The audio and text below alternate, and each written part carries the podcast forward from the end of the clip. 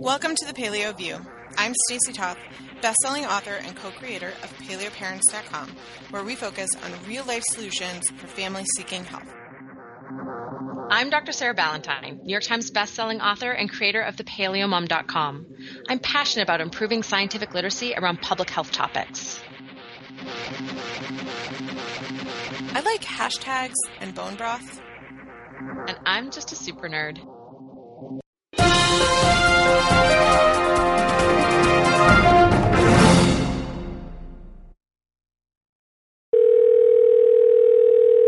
Holy cats! We are back again with Robb Wolf, Sarah. I so it we it, we have to kind of like be a little bit upfront with all of our listeners that what we actually did was like record like a double feature at Robb, you know, was so so generous with this time and you know hung out with us for like an hour and a half to record two episodes of the Paleo View, but it was really nice for uh, well, okay, selfishly for me because I really had two very different topics that I wanted to talk with Robb about, and it just made sense to kind of divide them into uh, two podcasts. So you know, I just have to, you know, I, I just have to say Robb's really cool. He's so, and so generous with his time. Like, what an awesome guy. I love that you're like, so we have to tell you, like, like our listeners can't figure that out. Our listeners are the highly intelligent listeners that figure that out. I they they knew it from the title on the iTunes again, Robb Wolf Part Two, and they went, "Wow, they made it a two-parter again. That's cool." Yeah, I mean, clearly, clearly, we're we're not we're not being coy at, at all. Again, well, we uh, might be trying to be, but we're terrible at it. We're we're, we're failing miserably. Um, but yeah, so so um, we have this our second part of our interview with Robb, um, switching gears a little bit and talking about a different topic. Um, again, you know, I I want to offer a, a unsolicited plug for Wired to Eat. I think it's a really phenomenal book, um, and I I definitely you know I've been getting really like I, I've been geeking out over it, so I always think of it like when I geek out over a book, it's you know it's a really neat book that's really propelling the you know conversations in our movement forward, and I think that's you know the the most amazing thing that a book can do now when there's so many different books out there within the paleo movement to be able to advance the entire conversation. I think is really amazing. Yeah, I I don't think our listeners have missed the fact that we've had less guests on the show than we did, you know, years ago, and that every show is not a here's a new product or you know book or endorsement.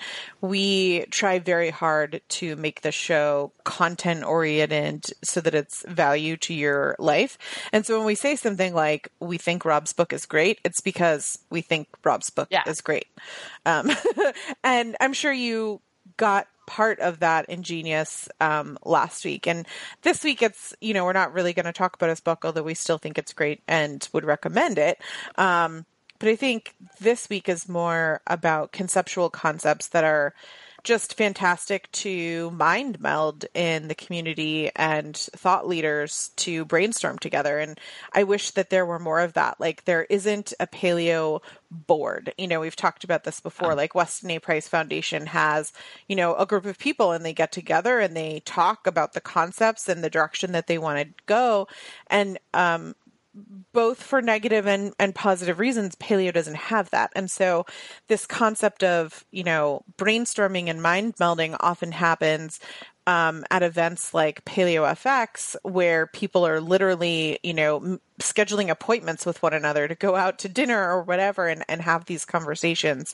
So it's it's super nice to be able to do this with the you know the benefit of sharing that with our listeners um, on the podcast. So I'm I'm looking forward to hearing you guys geek out. So let's do it.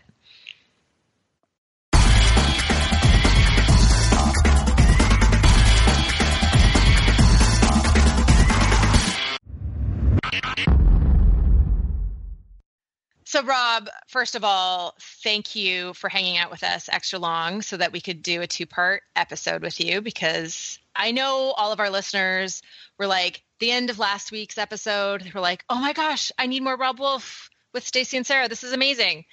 Um, but I also felt like what we talked about already is this great launching point to talk about um, you know something i think that a lot of thought leaders within the paleo community are starting to mull over which is you know not to put too fine a point on it the future of the paleo movement um, what i've seen in the last couple years is i've started to see a lot of the sort of more mainstream advice kind of take a little tilt towards hey, vegetables are more important than grains. Like I think focusing on vegetables and the new USDA guidelines where they have focusing on vegetables of different colors, I think that is amazing, amazing progress in the right direction.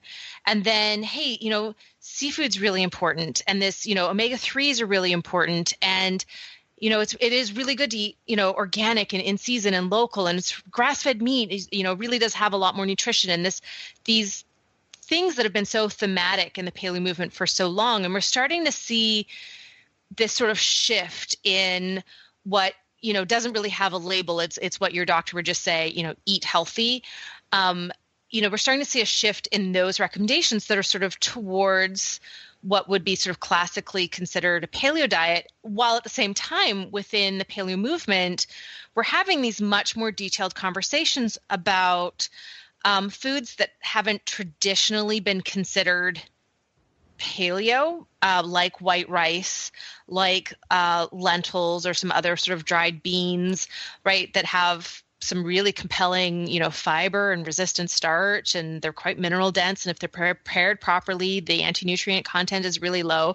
So, and grass-fed dairy, for example, we're having these conversations that are like, hey, you know, these foods are clearly foods that are going to work for a lot of people. And maybe we don't need to be quite so dogmatic in our approach to paleo. Maybe it doesn't need to be this list of yes foods and list of no foods, but instead, more of a scientific foundation that helps educate your food choices so you really understand what's in that food that's going to be good for your body and what's in that food that might be a problem and then you get to experiment and figure out what works for you optimally and what I'm really interested in is where these two sort of, you know, parallel tracks converge. And I know that you have like 20 minutes worth of thoughts on that. At least, yeah, probably just doing the preamble, but it, it's it's interesting, and I look at this a little bit like a computer operating system. You know, you've got these different competing methodologies out there, whether it's like the American Dietetics Association gig or paleo or vegan or what have you. And it, it's kind of cool with the with the internet and social media and whatnot. Like people can try these things on about as easy as trying on a sweater. I mean, there's a little more investment there, but you know, it usually takes you about 30 days to figure out if a nutritional intervention is is steering you in the right way. But you, you, know it's not that hard to to try this stuff out and to get a ton of information and feedback sometimes too much but you know what what we're finding is people are really you know kicking the tires on a lot of different methodologies and finding significant improvements in their health and their body composition and so some of these best practices are just kind of percolating to the top and then you know to the degree that you know these governmental recommendations are changing. I mean, it, it's it's not tinfoil hat stuff, but the the U.S. military looks at our healthcare system as an existential threat. Like we are uh, in within 15 years, we will be in a position where we could spend every nickel, diamond, penny of our GDP, our gross domestic product, dealing with diabetes related issues alone. And then I think maybe like a multiple of that. So there's not a single dime of productivity left over for a pothole or a pencil or a dam or you know a bridge or anything, you know. And so, you know, there have been people that have profiteered off this system, uh, but it's reaching a, a breaking point where it's kind of like, okay, so you know, uh, uh, Frito Lay keeps selling folks, or you know, Frito Lay's in collusion with the American Dietetics Association. They keep saying sugar and potato chips are okay in moderation, even though it's absolutely impossible to eat a moderate amount of these things.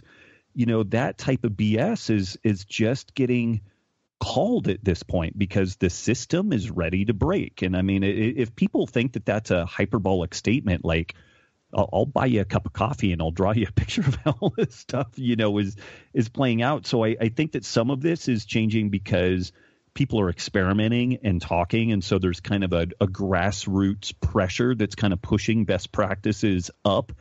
And then from the top, the the folks that are you know running this crazy train are looking around and they're like, okay, so in 15 years, we could be bankrupt due to the diabetic and, and diabetes related issues that are plaguing our society. What are we going to do about that? And, you know, it, it, one of the unfortunate things that's kind of coming out of that is the, the whole planet of the vegans, um, uh, soybean protein is going to be sustainable and will save us all. Like, that's a really juicy meme that the the tech industry and government and a lot of people are are kind of sinking their teeth into and so this is my next area of endeavor is really taking on this sustainability story and and you know mm. giving giving as much um, scrutiny to that as I can to make a case for this notion that you know grass converts sunlight into carbohydrates and large herbivores eat those carbohydrates and they also produce some food for us. And we eat the herbivores we eat the fruits and vegetables. When we die something else eats us and it's this merry-go-round cycle of of you know kind of energetic exchange. And and uh, some people like Joel Salatin, Allan Savory, I think that they've made some really compelling cases around this notion that a, a sustainable food system looks really, really different than the one that we have, and it also yeah. looks very, very different than Planet of the Vegans. And uh, uh, you know what exactly it does look like. Interestingly, because in the last show we were talking about personalized nutrition, feeding oneself at a local level, like what they do in Peru, is going to be very different than what they do in Kansas. You know the the things that are going to be sustainable and and long term healthy for both the the environment and the population are probably going to be quite regionally specific and uh, that you know with globalization and all that stuff i think that that's going to be some interesting stuff to work out. But you know those things are changing and there's some really powerful levers being pulled that that you know we're we're either going to deal with it head on and have kind of a soft landing in the process or we're going to ignore it and it will get dealt with and it's not going to finish as planet of the vegans but it, it may look a little bit more mad max than what anybody would really be be comfortable dealing with. I love that you talked about sustainability because i think that that's one of the you know i think it's one of the perfectly valid sort of critiques of the paleo movement in general that's worthy of you know engaging in a conversation. I don't i don't think criticisms just necessarily require a rebuttal of you're wrong because of this. I think you know some of them do some of them clearly do.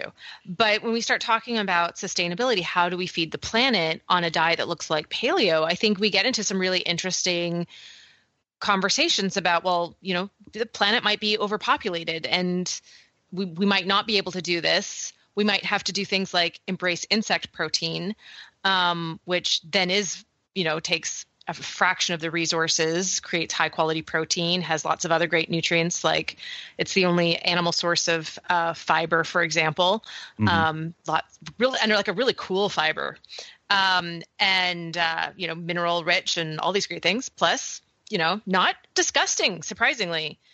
Um, you know, I think that that we can start to have these conversations, or the fact that when you grow you know beef sustainably you know in their natural environment that you you can use the same amount of land space as you would a monocrop of corn that then has to be trucked to a feedlot the same amount of land space will feed the same amount of cows if they're just out grazing and then you get all the other species all the other vegetation that would be in that land all of the birds and the insects and the you know rich soil because it's not being depleted and stripped away i think there's a lot of really interesting um, aspects of this that are part myth busting and then part like let's legitimately problem solve here.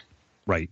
Yeah, I, I could not agree more. You know, and it, it's uh, it's an interesting time to be alive, and I think that we we have some great opportunities to kind of move the needle on all this stuff, and it, I think it's also a very natural process. A lot of folks arrive in the paleo scene because they were sick and they yeah. really need to deal with their own stuff first. You know, it's kind of like when you're you're on the airplane and they're like, if you're, you know, if the cabin depressurizes, put on your own mask and then put on, you know, help the person next to you or or what have you. And so I think a lot of that has happened. You know, literally millions of people in the United States and other westernized societies have been playing with this kind of ancestral health paleo diet type concept and and oftentimes arrive here because everything else has failed. You know, mainstream medicine has failed, and they finally find a nutrition and lifestyle intervention that addresses their needs.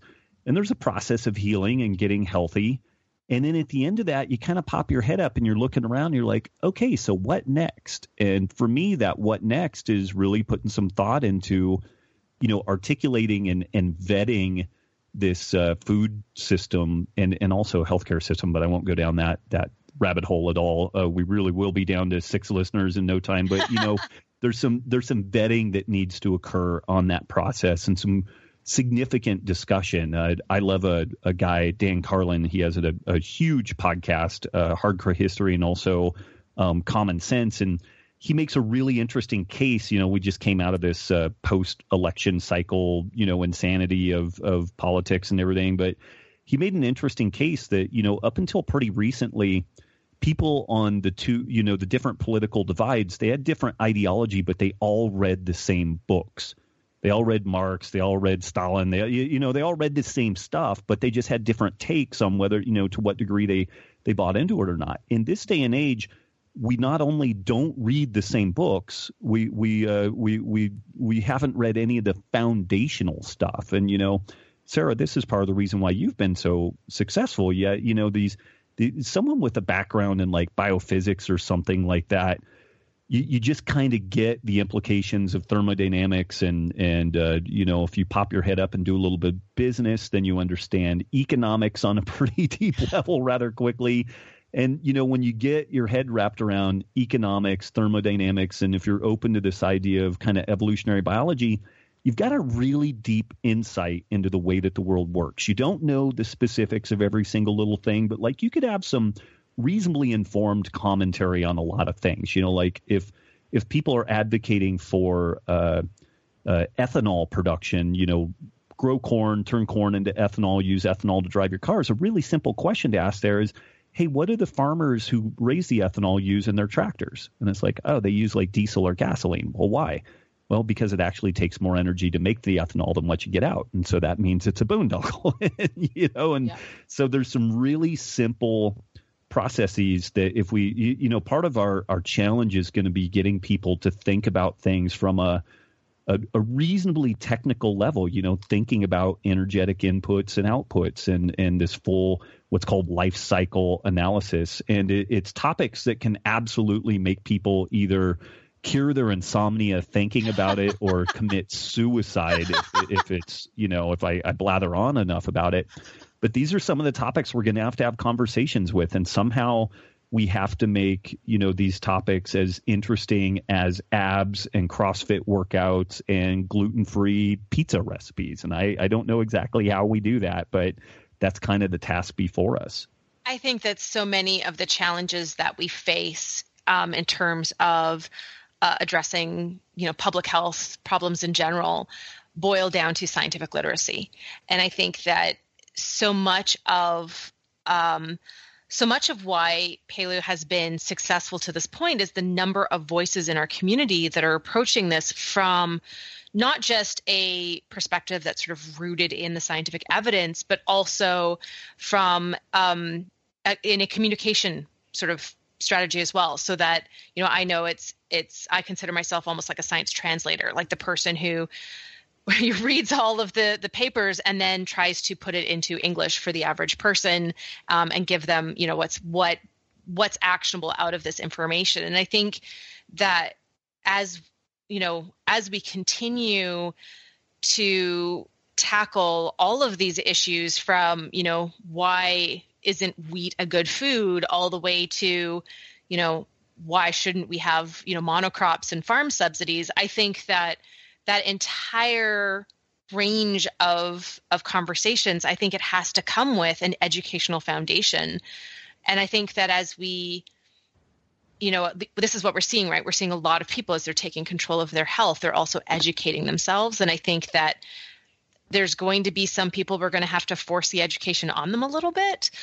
But as we can sort of spread that foundation i think it's going to get easier and easier to talk about these really technical issues in ways that doesn't generally cure insomnia. We'll cure insomnia with a with diet first. Right right. No and then i'm optimistic about it. And you know it, more has happened in the last 15 almost uh, 18 years that I've been fiddling with this paleo stuff, uh, more has come to pass than what I thought would happen in my whole lifetime. So, I mean, it, it, I'm very, very optimistic. Um, it, it's pretty cool that when people can get in and really try this stuff out, you know, that we get some, some, you know, kind of market based truth that, that emerges out of this stuff. So, it, you know, I'm very, very optimistic, but we definitely, um, you know, we have lots of job security. Nobody's going to come in and solve, you know, build the mousetrap that puts you and I out of work, whether we're talking about the health side or the sustainability side.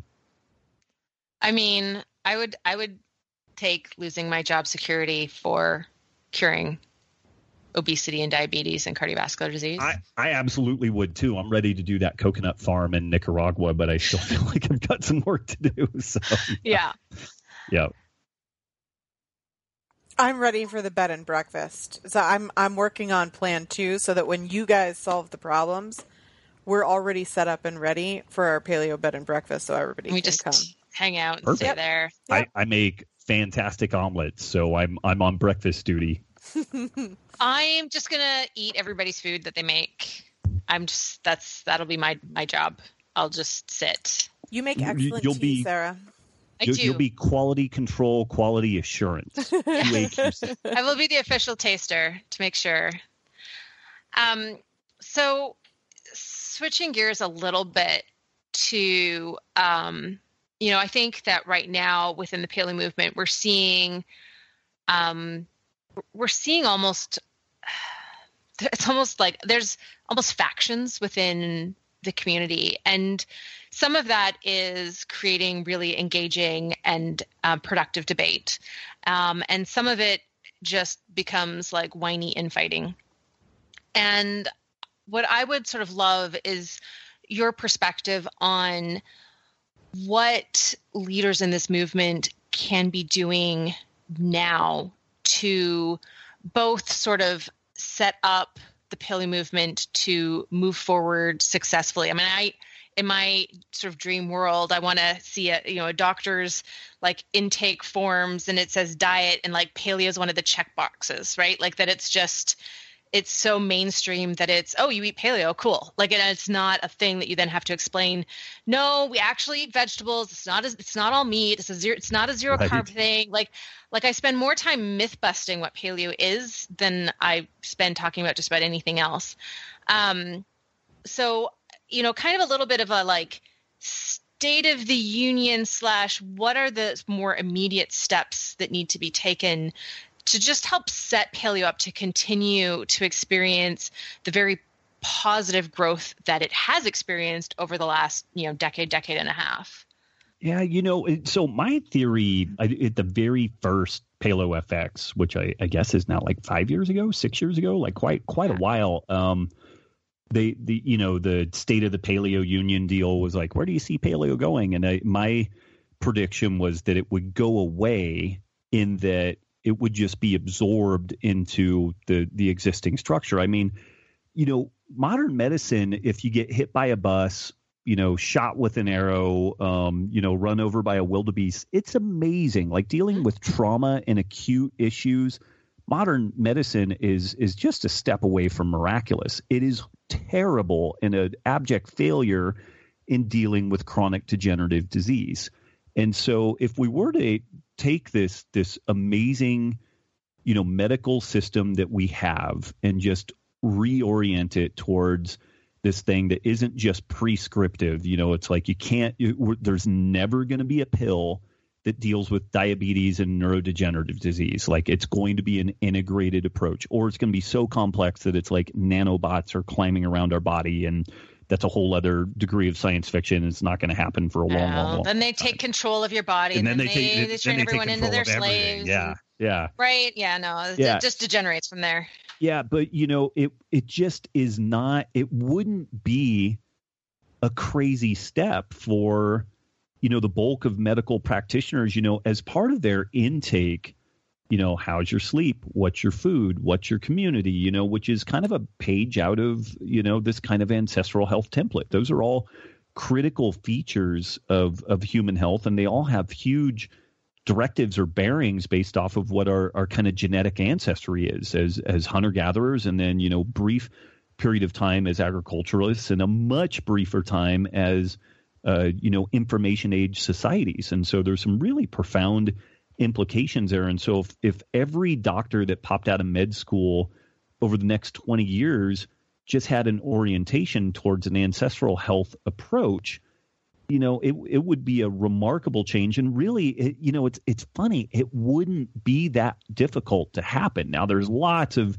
institutional rigmarole that that's going to slow that down, but you know, you have the uh, out of the Cleveland Clinic, like the the folks coming out of there, they're now certified in functional medicine. And although I think the the standard functional medicine model is a little top heavy on using too many diagnostic measures out of the gate they're really pretty well steeped in in everything that you know goes into a paleo type diet. Like they're completely aware of immunogenic potential of foods and they have a sophisticated understanding of insulin resistance and organic acid testing and all this type of stuff. So that's that's going to change things because the doctors who have that operating system, that that worldview, are going to be way more effective than the docs who don't have that. And so it, it's going to spread like you know herpes on a college campus, and and uh, it, it won't take that long for the the people who are are you know not not with it to to become archaic and really insignificant in what they're providing. I'm just still. And I don't know that if that answered analogy. your question at all, but yeah. no, I, I, don't know if it did the, either. I'm just the I'm the analogy. Oh my gosh. Yeah, I'm, I'm, Matt's gonna have to figure out what to do with those. That's just great. Um, so I love that you sort of brought in functional medicine because I see a lot of compatibility in terms of what we're talking about in the paleo movement, in terms of, you know, not just, um, you know, diet, not just in terms of eliminations, but also in terms of a nutrient density focus. And then health being not just about what you eat, but also about your other choices in your day. Like, are you getting enough sleep? And are you mitigating your stress? And are you active throughout the day? Are you avoiding sitting for prolonged periods of time? Are you engaging in weight bearing exercise? Are you um, do you have a community? Do you have a tight social network? I mean, all of these things are are really important inputs to health, and it's it's not just about the food on our plates. And I think that functional medicine is very much embracing. It's I mean, it is preventative medicine what preventative medicine should be. You know, we talk a lot about, um, you know, how, you know, how do we deal with chronic illness? Well, I mean, you you can definitely steer that ship in a different direction once you know many of these chronic illnesses have been established, but it's not the same as preventing it before the the body sort of gets to that point. And I think that being able to focus on preventative medicine is clearly going and and that means instead of paleo attracting people who are sick and fed up with conventional medicine and looking for um, alternatives and and you know feeling empowered to sort of address their own health through diet and lifestyle we need to reach the people before they get sick right and while Absolutely. you're healthy here's some great things to do to keep yourself healthy so that you're never going to be that person who you know has to take a lot of sick days or there's not just a drain on you know the medical system in terms of care but it's a drain on the entire economy when we're not functioning at our best right how do you have ideas on how to how to do that transition? Because it can't all be through CrossFitters. No, no, and uh, you know, um,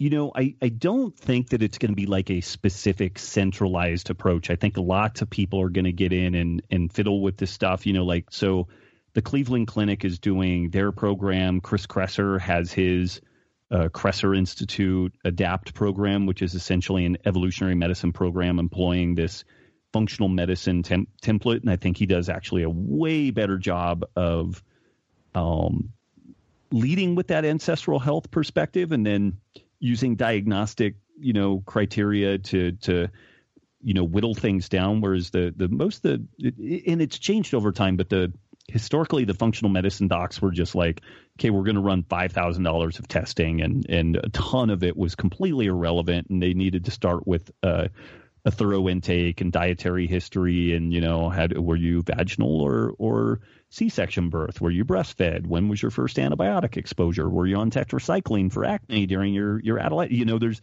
all these questions that should have been asked instead of just leading with a ton of of uh, diagnostic testing. But I, um, you know, and maybe this is my free market libertarianism kind of showing through, and so I, I you know, I really don't see this stuff getting championed by any major entity per per se. Uh, you know, well, the Cleveland Clinic is a, a major entity, but you know, and they're implementing this functional medicine stuff. But I I see it popping up in a lot of ways and in a lot of flavors, and there will be a lot of competition and and gnashing of teeth and sharing and warring of ideas. And I, I think that that's going to be great, you know. And and uh, again, in this kind of market of ideas, the better operating systems are are going to emerge. And so I'm I'm pretty you know pretty optimistic about that. So I I don't know that you know always encouraging people to you know remain open minded, don't turn things into religious doctrine. Like that's all really good stuff.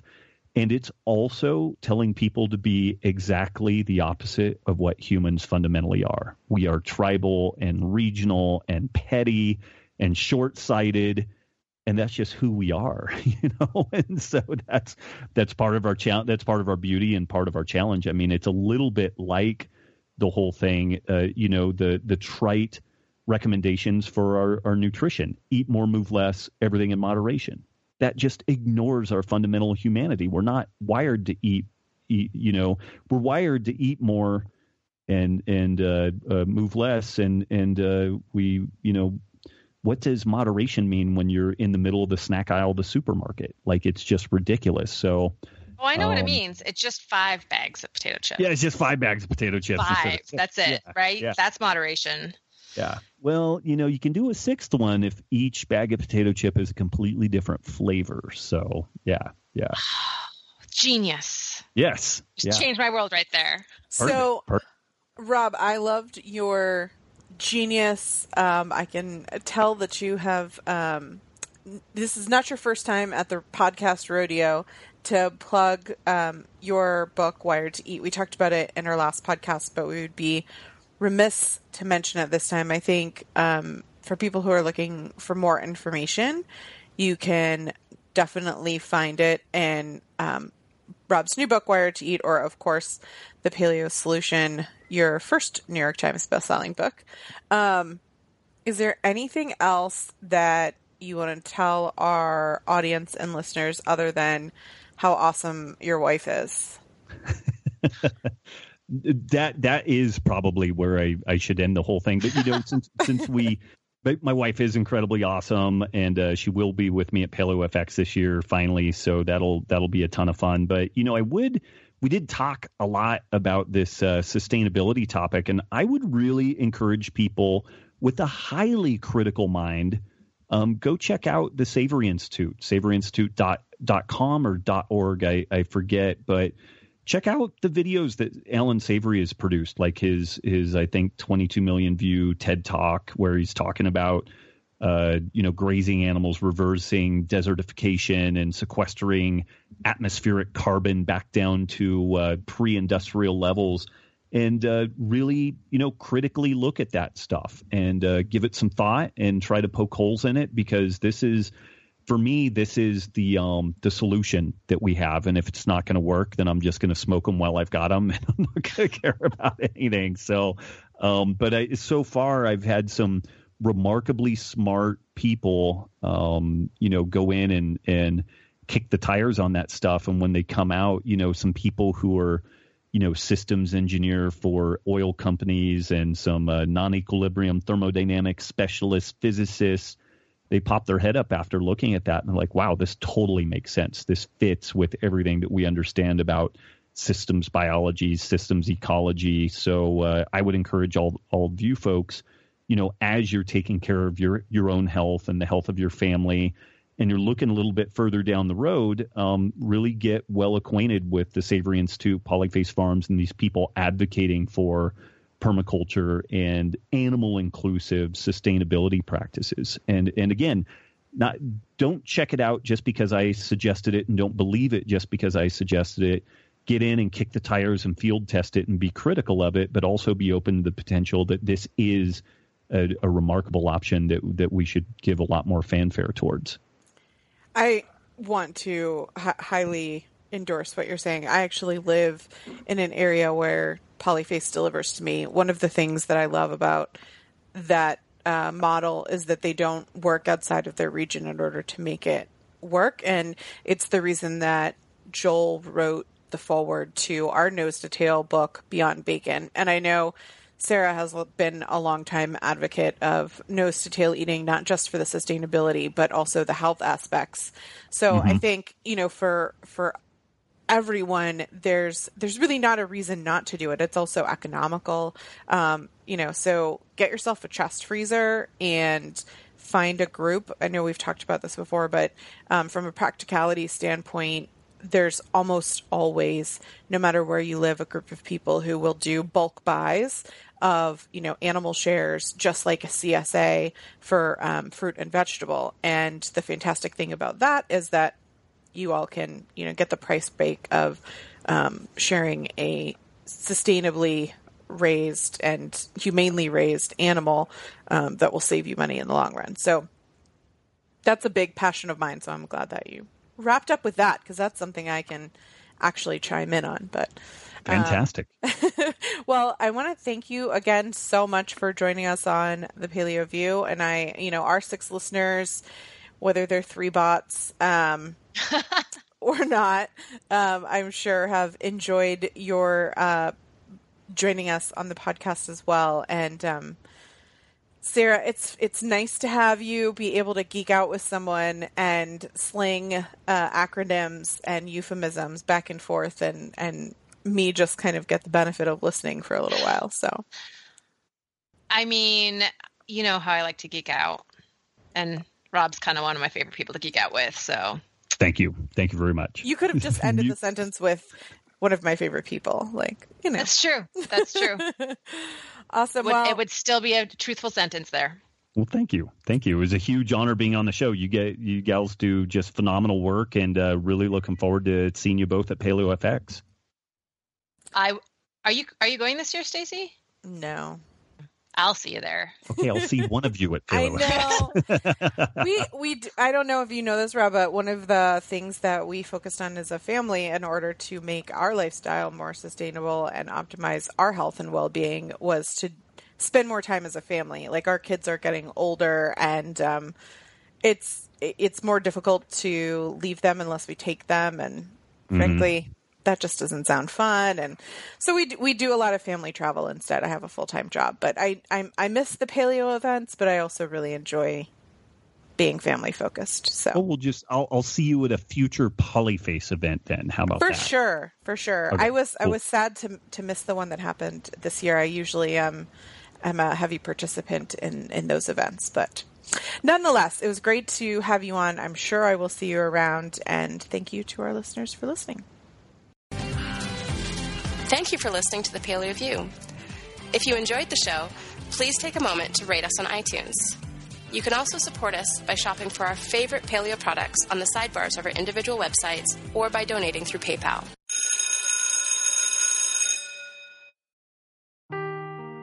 Seeking the truth never gets old. Introducing June's Journey, the free to play mobile game that will immerse you in a thrilling murder mystery. Join June Parker as she uncovers hidden objects and clues to solve her sister's death in a beautifully illustrated world set in the roaring 20s. With new chapters added every week, the excitement never ends. Download June's Journey now on your Android or iOS device or play on PC through Facebook Games.